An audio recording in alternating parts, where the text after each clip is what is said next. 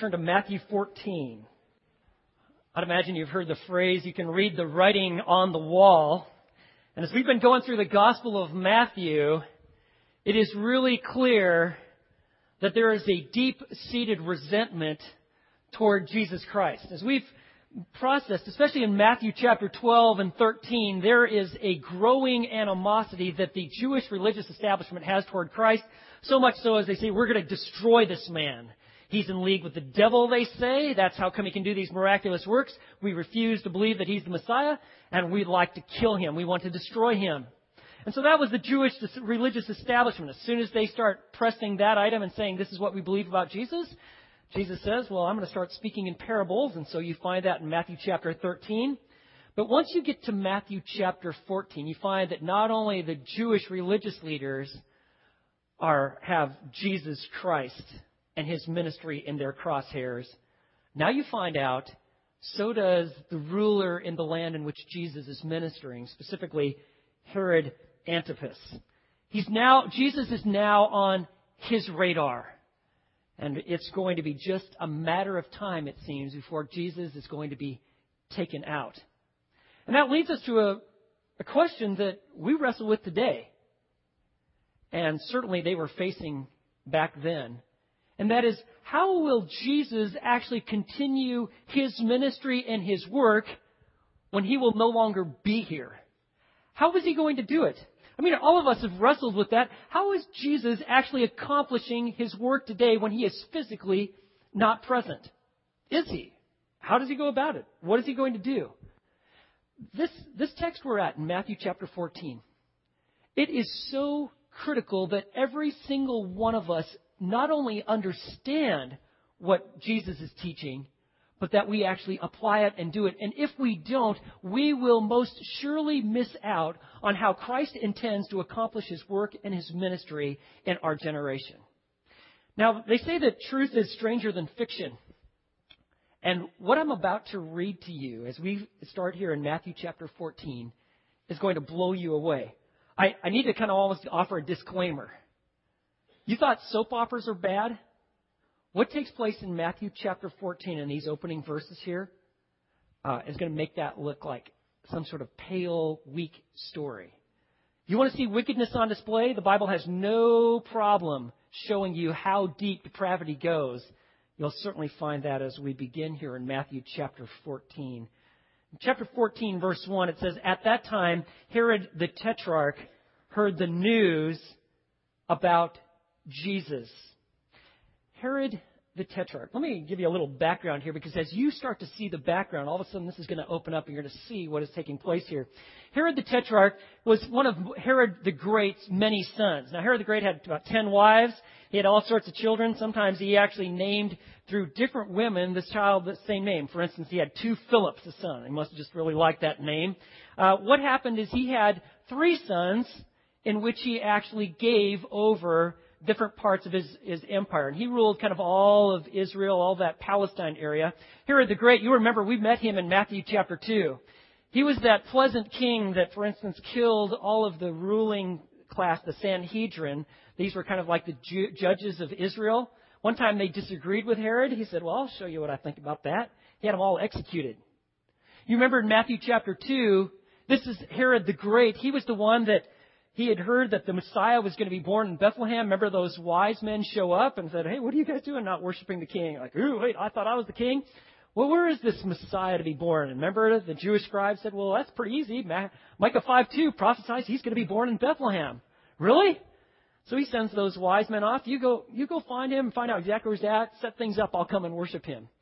And his idea of worship was to go and kill that newborn child. So he sends his soldiers in there and he slaughtered all the babies two years old and under to make sure that he got the Messiah, this Christ, this promised king of the Old Testament, who these wise men came to worship. Now, God actually rescues the, the baby and giving Joseph a dream and saying, You better get out of here and now and go to Egypt to fulfill prophecy and to spare his life. And so they do. This is Herod the Great. Now, when Herod the Great dies, his kingdom is divided into three. He's got Archelaus, you got Philip, the second, he actually has kind of the northern part. And then you have this Herod Antipas. He's got the area around the Sea of Galilee, and he's also got the area kind of on the, on the east side of the Dead Sea. He's got this area called um, Galilee and Perea. And so he's got this area here. And Herod Antipas is a very interesting guy. Okay? Now, he actually, uh, this is how things worked. If you uh, were trying to keep peace in the empire, the emperor might arrange your marriage, okay? So they had no problems with prearranged marriages. And so Herod, uh, Augustus actually sets up a marriage for Herod Antipas. And he wants him to marry a woman, daughter of King Aretas. He wants him to marry this guy's daughter. And so he does. He has a marriage with her, marries her for 15 years. This guy, Aretas, you can see where the land here, his kingdom, he's the Nabatean king. He actually is has, sets up his kingdom and his base of operations. His capital is Petra. You're familiar with that? And so he's got his base of operations. What, the, what he's trying to do, the emperor is trying to do, is keep peace with the Arabs. Okay? He hasn't quite conquered all that part there, so you have these marriages that you arrange. He gets this pre set up arrangement there where you'll marry this guy's daughter. Everything's going to be fine in the empire, and so he actually stays married to her for 15 years. Well, then one time he goes on a trip to Rome. And at Rome, he stays with his brother Philip. Not the Philip who's ruling the northern part, but another Philip that was the son of King Herod. And when he's staying at his house, he finds out that he is fascinated with his brother's wife. Okay? And he's, this woman is named Herodias. And he's fascinated, becomes infatuated with her, and he starts an adulterous relationship with her. We're not exactly sure who starts what, but while he's staying at the house, Josephus, the Jewish historian, records these events that this is what took place. And so Herodias says we should get married. What we need to do is we need to divorce our our spouses, and we're going to come together. And now this Herodias, she sees the potential for power. She's married to Philip, but Philip is, is actually pretty much like a common citizen. He doesn't have anything he's ruling. Where, on the other hand, uh, Herod Antipas, why, he's got things going for him. So she she goes, I'm going to marry him. I'll actually then have kind of be able to function like a little queen. I'll have power. I'll have subjects. And so they go through with this. And so what happens is Herod Antipas, he divorces his wife, sends her back to King Aretas, okay, go back to Petra, and he sends her off and thinking, I've moved on to bigger and better things. I'll take over my brother's wife. Adultery. But it's worse than just adultery. It's also incest. You see, Herodias is also his step niece. Philip married his step niece, and, and so Philip was her uncle. He marries her. When she divorces Philip and marries Herod Antipas, Herod Antipas is also her step uncle. And so you have not only adultery, you've got incest taking place. And so that's what happens here. Herod, the tetrarch, that word tetrarch, it literally means to rule a fourth, but it became a term they used to just kind of be a, a kind of an underling ruler under the Roman Empire. And so he marries Herodias. And that's kind of the background here. Herod the Tetrarch, this is the guy he hears about Jesus. Now, he spends most of his time hanging out in Tiberias.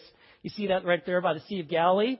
However, he also you see Machaerus with the big red star? That is going to become very important in what's going to come ahead.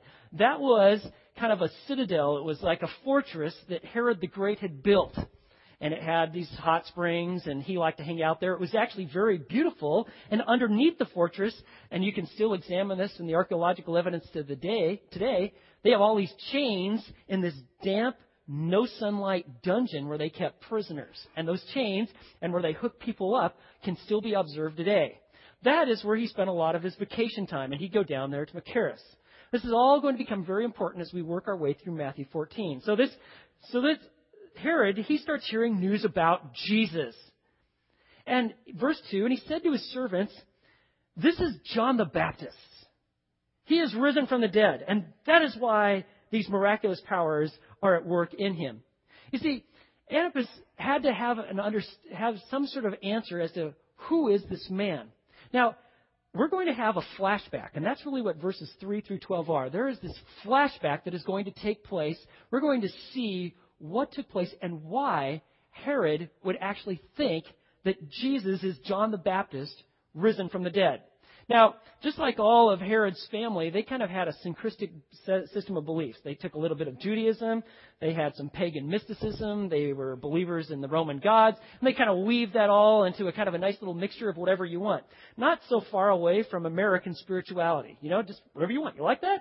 Well, sure, believe that. You want to believe it? Do that too. And so that's what they did. So he kind of weaved that in, and he believed that Jesus was doing miraculous powers, these healings and and even raising someone from the dead because he must be John the Baptist risen from the dead. That's his conclusion. People were saying that. They're like trying to figure out who this man is, this Jesus, and so they came to this conclusion. Now, there's another reason why Herod would think that uh, Jesus is John the Baptist risen from the dead, and that is because Herod had an extremely guilty conscience. And so we're going to have a flashback so we see the details. Verse 3 for when Herod had John arrested, he bound him and put him in prison because of Herodias, the wife of his brother Philip. You see that? What took place there, like you'll see in verse 4, for John had been saying to him, It is not lawful for you to have her. When Herod Antipas marries his brother's wife, John the Baptist says, No. You are violating God's standard, his law. He sets it up. Further, you've committed adultery, and furthermore, you're committing incest. This person, this is, this is your niece. What are you thinking? This is incest. This is wrong. Well, how do you think Herod, who is power hungry, is going to respond to that? Like, oh, that's your opinion? No, I don't like that. He wants to kill him. However, he's afraid of him. Because John the Baptist started a revolution. He was calling Jews, even Gentiles, even some Roman soldiers to repentance and saying that the Christ, the Messiah, is coming and you better be ready. You better repent and turn from your sin and get ready because Christ is coming. And he's seen as a revolutionary, and he's got the power and the sway of the people. They're not exactly sure what to do with this guy. Furthermore, he runs around in like the sackcloth and eats bugs. Okay? And they're like, we don't know exactly, we don't have a category for this guy. And so Herod's afraid of this man. He can't, if he kills him, he might start a revolt. That's the last thing he needs. So he decides to incarcerate him and he places him in prison at Machaerus. Okay? And so that's what's taking place here. Now, he's, notice even how the Spirit of God refers to Herodias. He doesn't refer to the wife of Herod, the wife of his brother Philip. And this infuriated Herodias. She was livid. She wanted this man dead because he would publicly actually declare that they were sinning and this was wrong. And so instead of people liking her, they hated her and despised her, and she thought, well, I got a real good reason why that's happening. His name is John the Baptist, and I'd like him gone.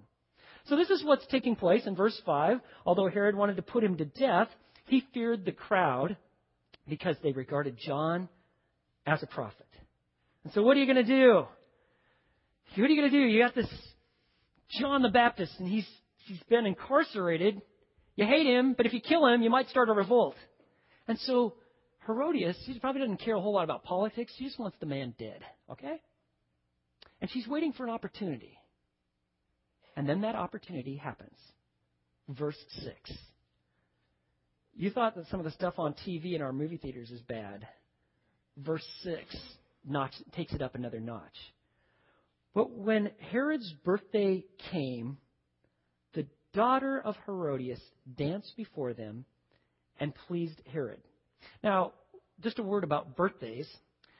Jewish people didn't celebrate birthdays. Okay? It was a completely Hellenistic, it was a very pagan idea to celebrate birthdays. And so the Jewish people had nothing to do it. On the other hand, pagan, Gentile birthday celebrations were common, and if you were a ruler or a person of power or you had resources, they were completely out of control. They were highly immoral. Roman nobles would hold stag parties, okay, so all the males would be in one area. And they would drink themselves into oblivion. And then after they were totally drunk, then they'd have these females and they'd come and do all these erotic dances. And then it, and it went from bad to worse. That is what birthday celebrations were like for Roman nobles, okay? And so there was erotic dancing, sexual indulgence.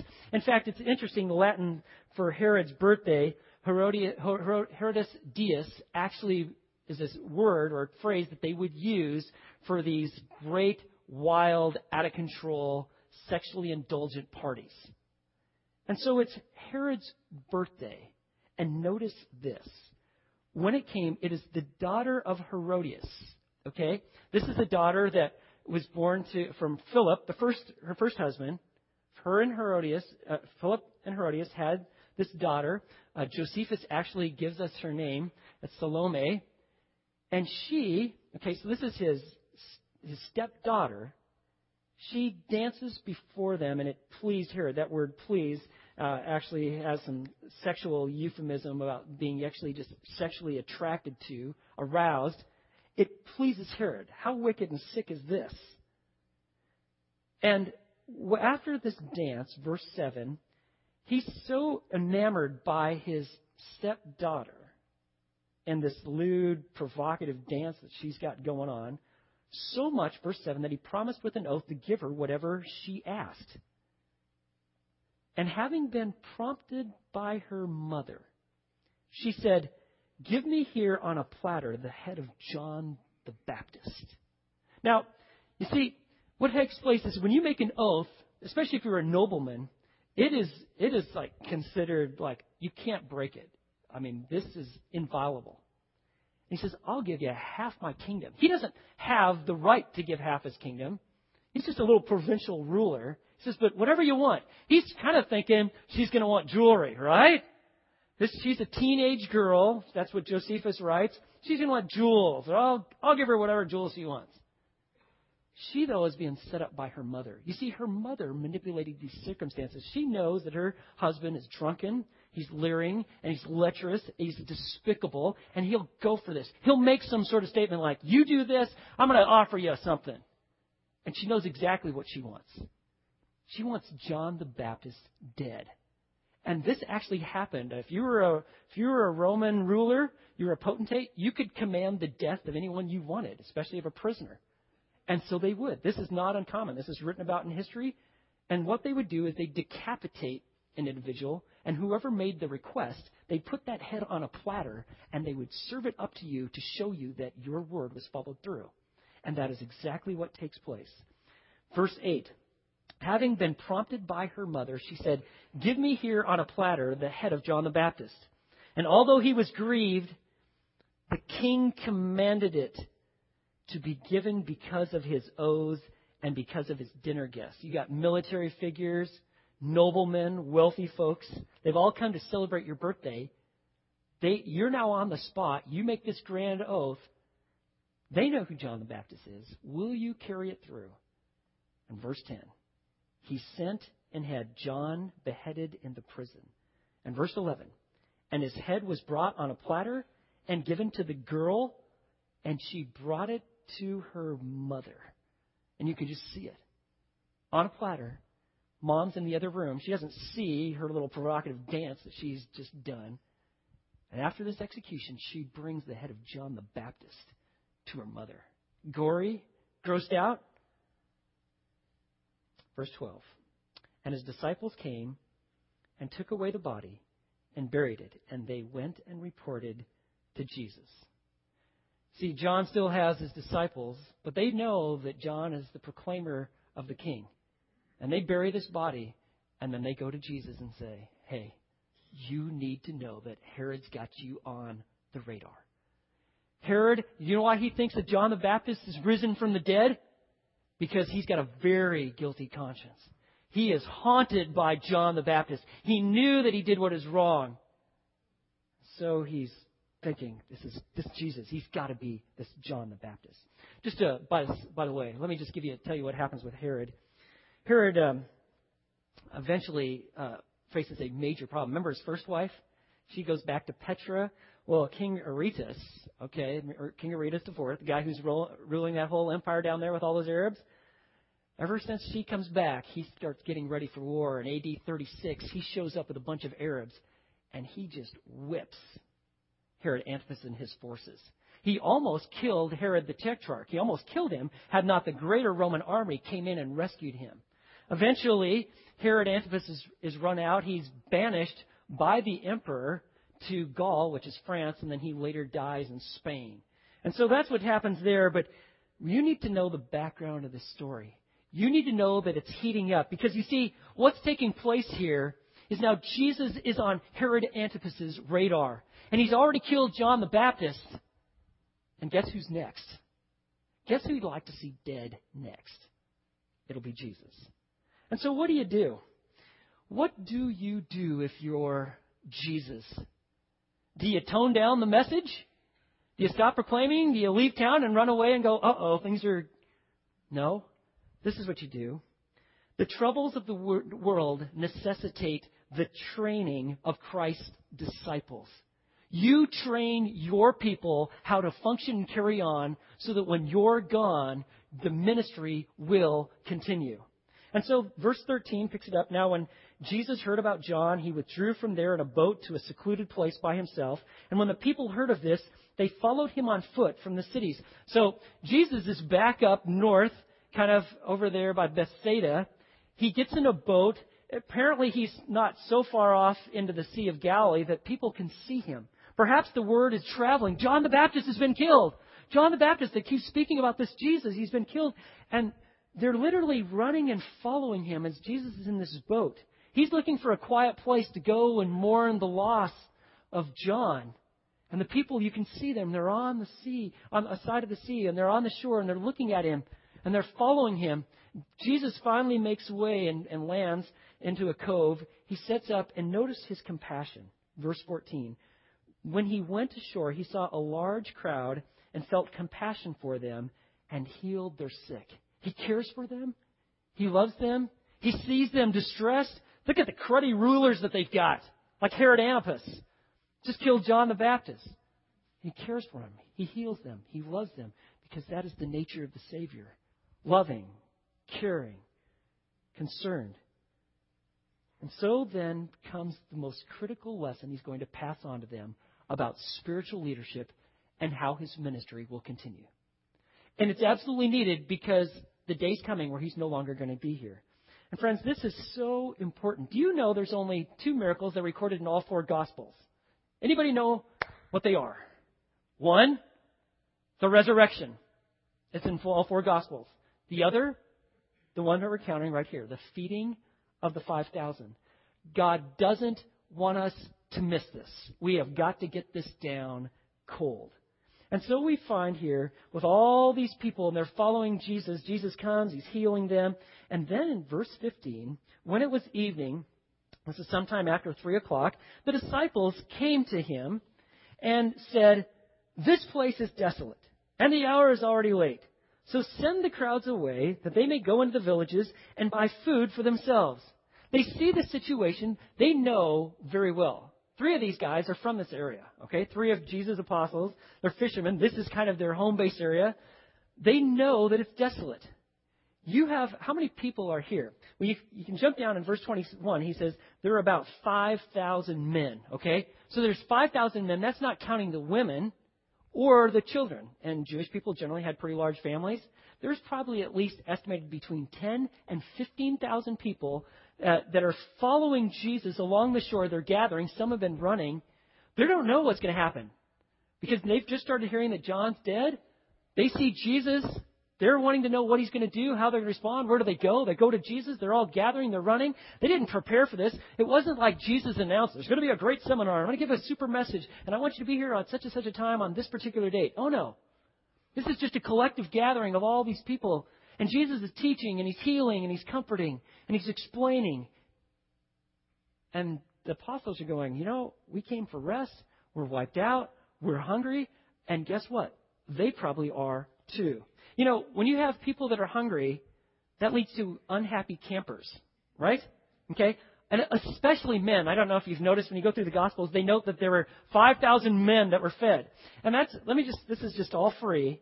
But there's very two very important questions for men. Okay, my, my wife could tell you this. It's like I ask this question on a regular basis. What are we eating? And when are we eating? Okay? Those are very important questions to men. I mean, there's a lot of important questions, but those have to be some of the most important questions. And these guys are getting hungry. And what happens when men get hungry? Huh, we may as well just find food and get them fed because there's nothing else that's going to be done until that happens. Well, there's, they're getting hungry. The apostles are hungry. That means they know that everybody else is getting hungry. And so notice what they're doing. They're now telling Jesus what to do. It's not, notice, they never say Lord or ask a question or have you considered this. Now they just flat out start telling Jesus what he should do. They're, they're telling him, verse 15, they came to him and said, This place is desolate. We know from firsthand experience. There is nothing here. There's no coffee shops. There's no all you can eat buffets. There's nothing out here. They're going to get hungry. They're at least four miles away from some sort of place that they're going to get food, but the villages aren't going to be able to handle a crowd of like 15,000 showing up when they have like maybe a thousand living in or 2,000. He says "The hours late. So send these crowds away. They may go into the villages and, and buy food for themselves. And i.e., we might be able to find some food for ourselves and we'll be able to get out of here. Jesus, listen to us. We're experts on this. Do as we say. Jesus hears them. By the way, that's never a good idea to treat God or a Messiah as your divine bellhop, running errands for you to do this, do that. Lord, I want you to do this for me now. Jesus is going to teach them a critical lesson on spiritual leadership. Jesus listens to their request, their demand, their imperative command. And he said, verse 16, he said to them, You know what? Uh, they do not need to go away. You give them something to eat. What? I mean, no, no, we just told you there's nothing here. We don't have anything. You send them away. No, Jesus says they don't really need to go away. I want you, you give them something to eat. What? We, we can't. We, we don't have those kind of resources. We, we have nothing. And different gospels, when they account this, like, they, uh, they, one of them says, you know, like, what? It would take eight months, 200 denarii, uh, just worth of money, just to feed these guys bread. We don't, we don't have that stuff. We can't do that. You see, Jesus, this is how he works. He puts you and I in situations where we are at the end of ourselves. This is beyond us. In fact, He regularly puts us in situations that forces us to realize just how weak and how little we have in terms of resources to meet the needs of whatever He's asked us to do. It's by His divine design to put you in a situation where you're like, whoa, I can't do this. That is a very good place to begin.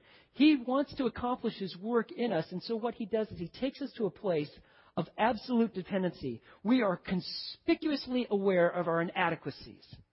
That's what He wants to bring us to. And so that's what's taking place here. He brings them to a point and says, listen, you go feed them, and they're like, oh, we, we, could, we can't do that. I mean, typical men, they'd probably be doing good if they fed five people, because they, they can't feed this many, and they know it.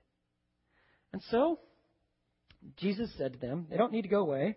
And then he said, they said to him, uh, listen, verse 17, we have here only five loaves and two fish.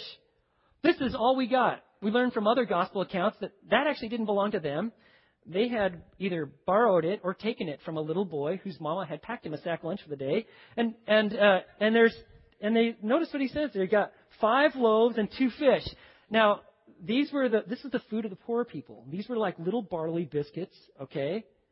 And the fish, don't get the idea that he had some huge honking, you know, tuna on his back and he was just kind of walking around here.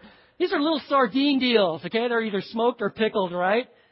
And they got it from this boy. We don't know exactly how he got it, but they, oh, Jesus this is what we all got. And so they're like, how does this meet this kind of need? You know, before we ask God to do the impossible, we first must begin with that which is possible. You see, you and I, whatever meager little things we've got, we've got to give it all to Him. We have to release it all to Him. I know you're like, this is nothing compared to the needs that are out there. Whatever time or finances, wherever you've got, you like, Lord, okay, I, I give this to you, and, and that's what they did. He actually just asked them, What do you have? They bring it to him. And so he has these five loaves and these two fish, and he said, Bring them here to me. So this is what God is doing. He, he wants to teach us to bring whatever we have, which, by the way, He gave us in the first place, bring it to Him. Lay it before Him. Your, your time. I know how valuable your time is. Just give it to Him. Your resources. They're not yours in the first place. You're merely a steward of them. Just give it to Him. Gifts that you've been given, Lord, I, I, I just give this to you. Whether it's much or little, He says, bring them here to me. And then here's another key lesson on spiritual leadership. How is God going to do his ministry? Now, Jesus says, I'm going to give you an order. Verse 19, he says, Order the people to sit down on the grass. Now, get the situation here. You had 5,000 men, you had 10, 15,000 people. Jesus tells his apostles, I want you to go and have these guys sit down. Other gospel accounts tell us that he had them in groups of about 50. And he sends them out to put them into groups. Can you imagine what this looked like? Jesus says, I want you to go and have them sit down in groups. What? Okay, and they're, and they're like, ah, okay, uh, I know everybody's hungry. Um, we're going to sit down in groups, and uh, can you all just kind of get into groups of 50? And they're like, hey, I got a question. What are we doing this for? Ah, well, Jesus said I want you to get in groups, um, so please sit down. Hey, we're hungry. Are you going to feed us? Um, well, I, I don't know about that. And they're thinking about the two fish and the five. Prob- probably not. I don't know, but just when you get down in groups, say, hey, you guys know what you're doing? Uh, not really. And like, hey, have you have you lost it? Maybe so. But please, please, just just sit down in groups. Hey, did you did Jesus bring food?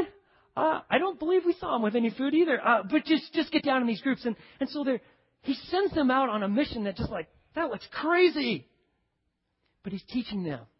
He's teaching them to obey.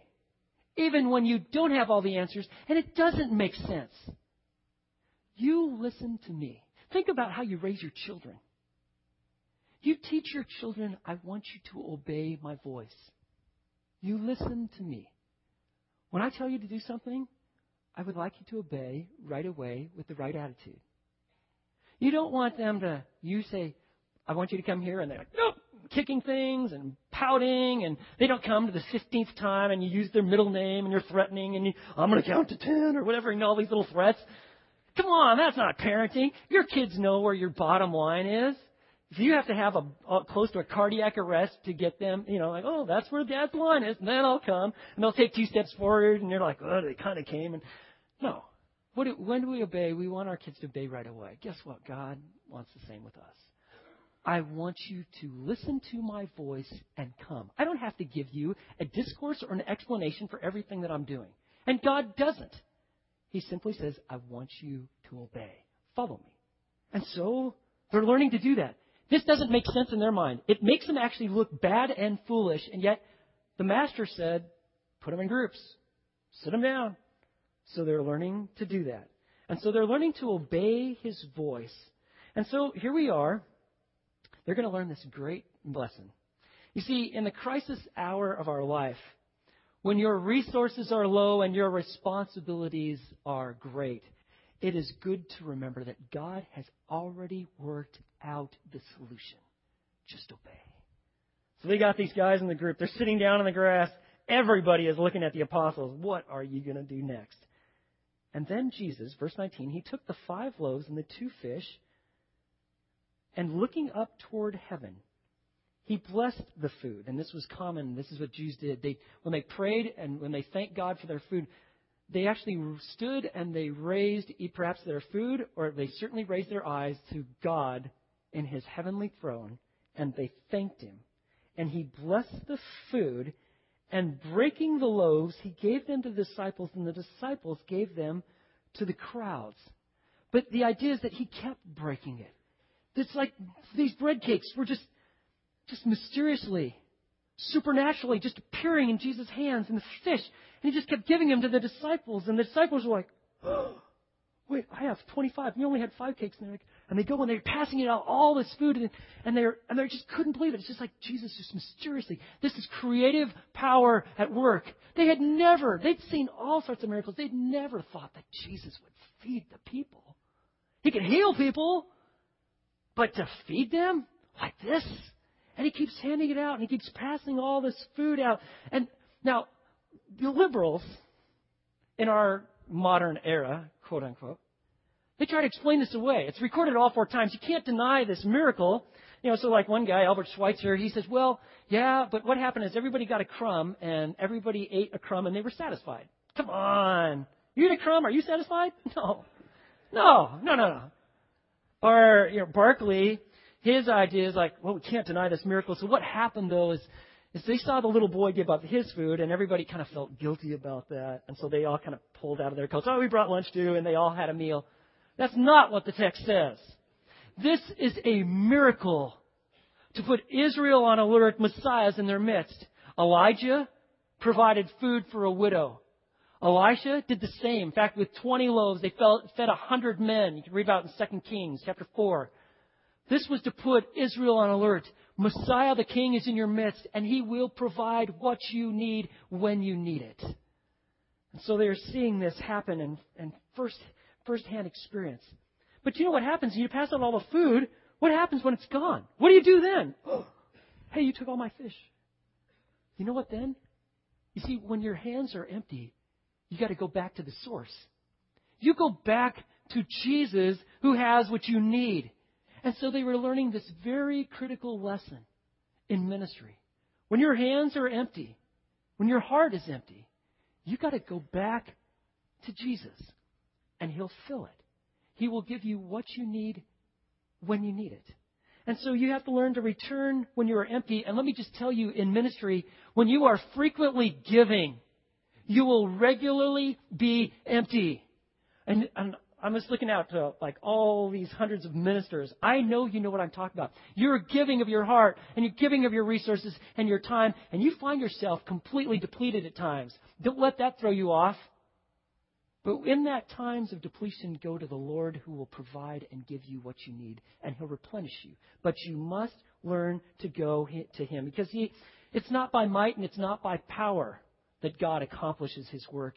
It is by his Spirit, and he will provide what you need. And so when your hands are empty, when your heart is empty, go to him, and there's going to be some sort of fleshly pull that'll keep you from Christ. Don't buy it. Go to him. And so these men are learning this critical lesson. And what happens, by the way, when, when it's not working, ministry's not working the way you thought it should? I'll give you a couple of reasons. One, God is sometimes glorified that we learn to wait God's not in a hurry. He's got it all worked out. Sometimes He wants us to learn to wait on Him. He's glorified and honored by that. Let me tell you something else. Sometimes God is glorified, though, that we learn something. Sometimes things aren't working out the way we want it because God intends to do a heart operation on you. There's something wrong. You've grown cold toward God. There's something bad about your theology. You're missing the sufficiency of Christ. And so He's going to address it. He does that in the waiting times. But what we're learning here is that the ground that is most appreciative of rain is the ground that is dry and empty. And when you have nothing in your hands and your heart, you go back to God. You go to Christ. He's our all sufficiency. He has everything that we need. You see, God is able to give all that I need to accomplish all that He has asked. And so I'd just like to ask you, what has God asked you to do? What is it before you that God has asked you to do. I mean, think about perhaps ministry. Are you to lead a Bible study? Uh, maybe you're working with our children. You know, we have tons of needs in this church, and we have in all different areas. Is there something that God's laid on your heart? There's an opportunity available. You could meet the need. Has He asked you to do it? Do you feel inadequate? Yes, that's a very good place to be. God accomplishes His work through the inadequate to show that He is completely sufficient. Maybe uh, to lead with a fellowship family. Maybe there's a ministry that God has called you to do. And when you're in ministry and you're serving others for the sake of Christ, He supplies. But think about also your jobs. Your jobs are part of God's call in your life. Don't you find that your jobs take you to the limit? I mean, you got to be creative, you got to be smart, you got to make good decisions, you got to follow through on protocol. You have all these demands on you, and you got to be good every day. Well, God will give you what you need. But we've got to learn to come to Him. I mean, just think of all the things that God has asked us to do, all of which, apart from Christ, we can't do. Like, how you doing with love your neighbor as yourself? Dude, there are some of you that can't even hardly look at yourself in the mirror. Instead of appreciating that God's divinely designed you and that you're made in His image, you despise yourself and you send yourself in these inner turmoil and it just kind of rips you down in these depressions. But furthermore, when it comes to loving your neighbor, you're like, you don't really care about your neighbor. God says, I want you to love him. And you can through him. How about not returning evil for evil? Or how about being devoted to one another in brotherly love? Or remember the Great Commission? I want you to go and I want you to make disciples of all the nations. How are we going to do that? How are we going to reach the Banjara people in India? How are we going to reach our neighbors? How are we going to reach the people in our community? We got to go. Whoa, we're inadequate. Yeah, we are. But we come to the one who can multiply fish and loaves. Think about those of you who are married. Husbands, you're called to love your wife as Christ loved the church. That's pretty easy, right? no. It's not. It's very difficult sometimes, right? And yet we can through who? Through Christ. But my wife has shortcomings, you say. Uh huh. And God's aware of that. It's going to be hard sometimes. Come to me. Or you wives, says, I want you to love your husbands like uh, um, and place yourself under his leadership. Respect him. my husband, he's got all these inadequacies. Respectable. I don't think he's in there. Uh, no, no. Love him. Respect him. Lord, help me. Uh, parents, did you know that you're responsible to train your children? Uh, this is, just by the way, it's not up to the school system. Don't dump them off here at the youth group and I hope Jeb and the gang will take care of the kids for us. No. You are responsible. And doesn't parenting bring you face to face with all your inadequacies? Sure does for me. Whoa, I am way in over my head. Lord, help me. What do you say in the Word? What am I supposed to do? And by your Spirit, would you make that a reality? Uh, children, did you know that you're called to honor your parents? In fact, a failure to honor your parents is a failure to honor God. If you can learn to honor your parents, you can actually learn to respect, obey, and honor God. But you don't have my parents. No, I don't. It's tough. I know. I had parents too. But guess what? God says through me, it is possible. Let me give you another one. God tells us to forgive.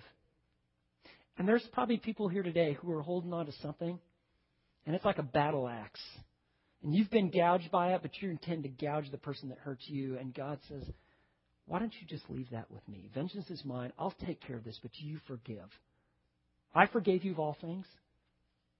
Come to me. You, you feel empty? Come on. Come on.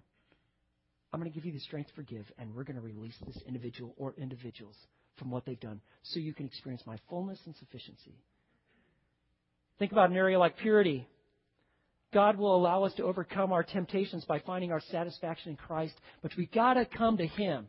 You will always lose the battle for purity physically, emotionally, intellectually if you don't find your sufficiency in Christ. Jesus says, Come to me. You're empty? Come to me. Financially giving to God's work. You're like, man, how am I going to do that? I have so much money. I can't give, or I don't have enough money. I can't give. We got lots of reasons why we can't give and honor God with our finances. God says, trust me, just follow through. If you're single, I'm like, man, it is so hard being single. No one knows, but Jesus knows. And if He's called you to be single, maybe for this season in your life, or maybe for your life, He is going to show Himself to be great in all that you need. And so that's what He's teaching here. These disciples learned to keep coming back, and they kept coming back over and over and over. And notice verse 20 they all ate and were satisfied, and they picked up what was left over of the broken pieces 12 full baskets. We started off with two fish, five loaves of bread. We end up with 12 baskets full. How many uh, apostles, how many disciples did Jesus have that he's traveling with? Anybody know? It's 12. You guys are awesome. Very smart. There's 12. That was not a trick question. And how many baskets do we have? 12. We got a basket for each person. And so these apostles, when they're all done here, I want you to pick up everything. I don't, I don't want to waste any food. Jesus was big on not wasting food, which I'm in that camp too. I want everything collected. And you carry your basket of food around and you keep looking at that because I want to reinforce this lesson. I can do all things through Christ who strengthens me. You and I got to learn to come to Him. And so our prayer is this Lord, please just do your work through me. Whatever that is. You might think it's inconsequential. I'm just a mom and I'm just working with these kids, or I'm just a dad, or I'm just a college student. Just bloom where you're planted and be faithful with what God has placed before you in this present time. But you see, the troubles of our world, they necessitate the training of Christ's disciples. And that's why this text is here to train us, to teach us, no matter what hardship, what difficulty, what, uh, what a barrier is in our path, we can go to Christ who will supply all that we need. Let us pray. Father, I want to thank you for just this amazing text.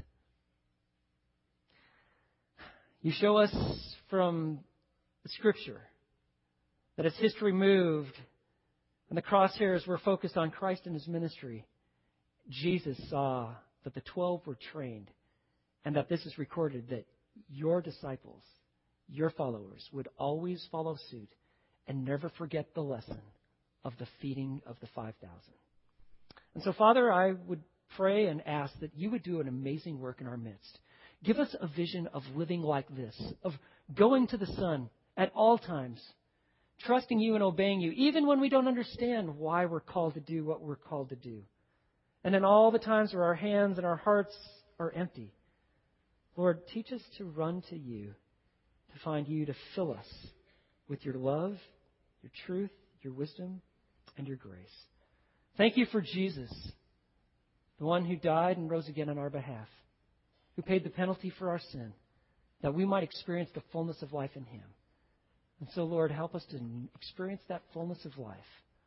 Life trusting you, ministering your name for your glory. We pray in Jesus' name. Amen. Amen. Thank you, Grant. Isn't it awesome to know that uh, we have a God who can use us even when we don't have anything to offer? Isn't it amazing?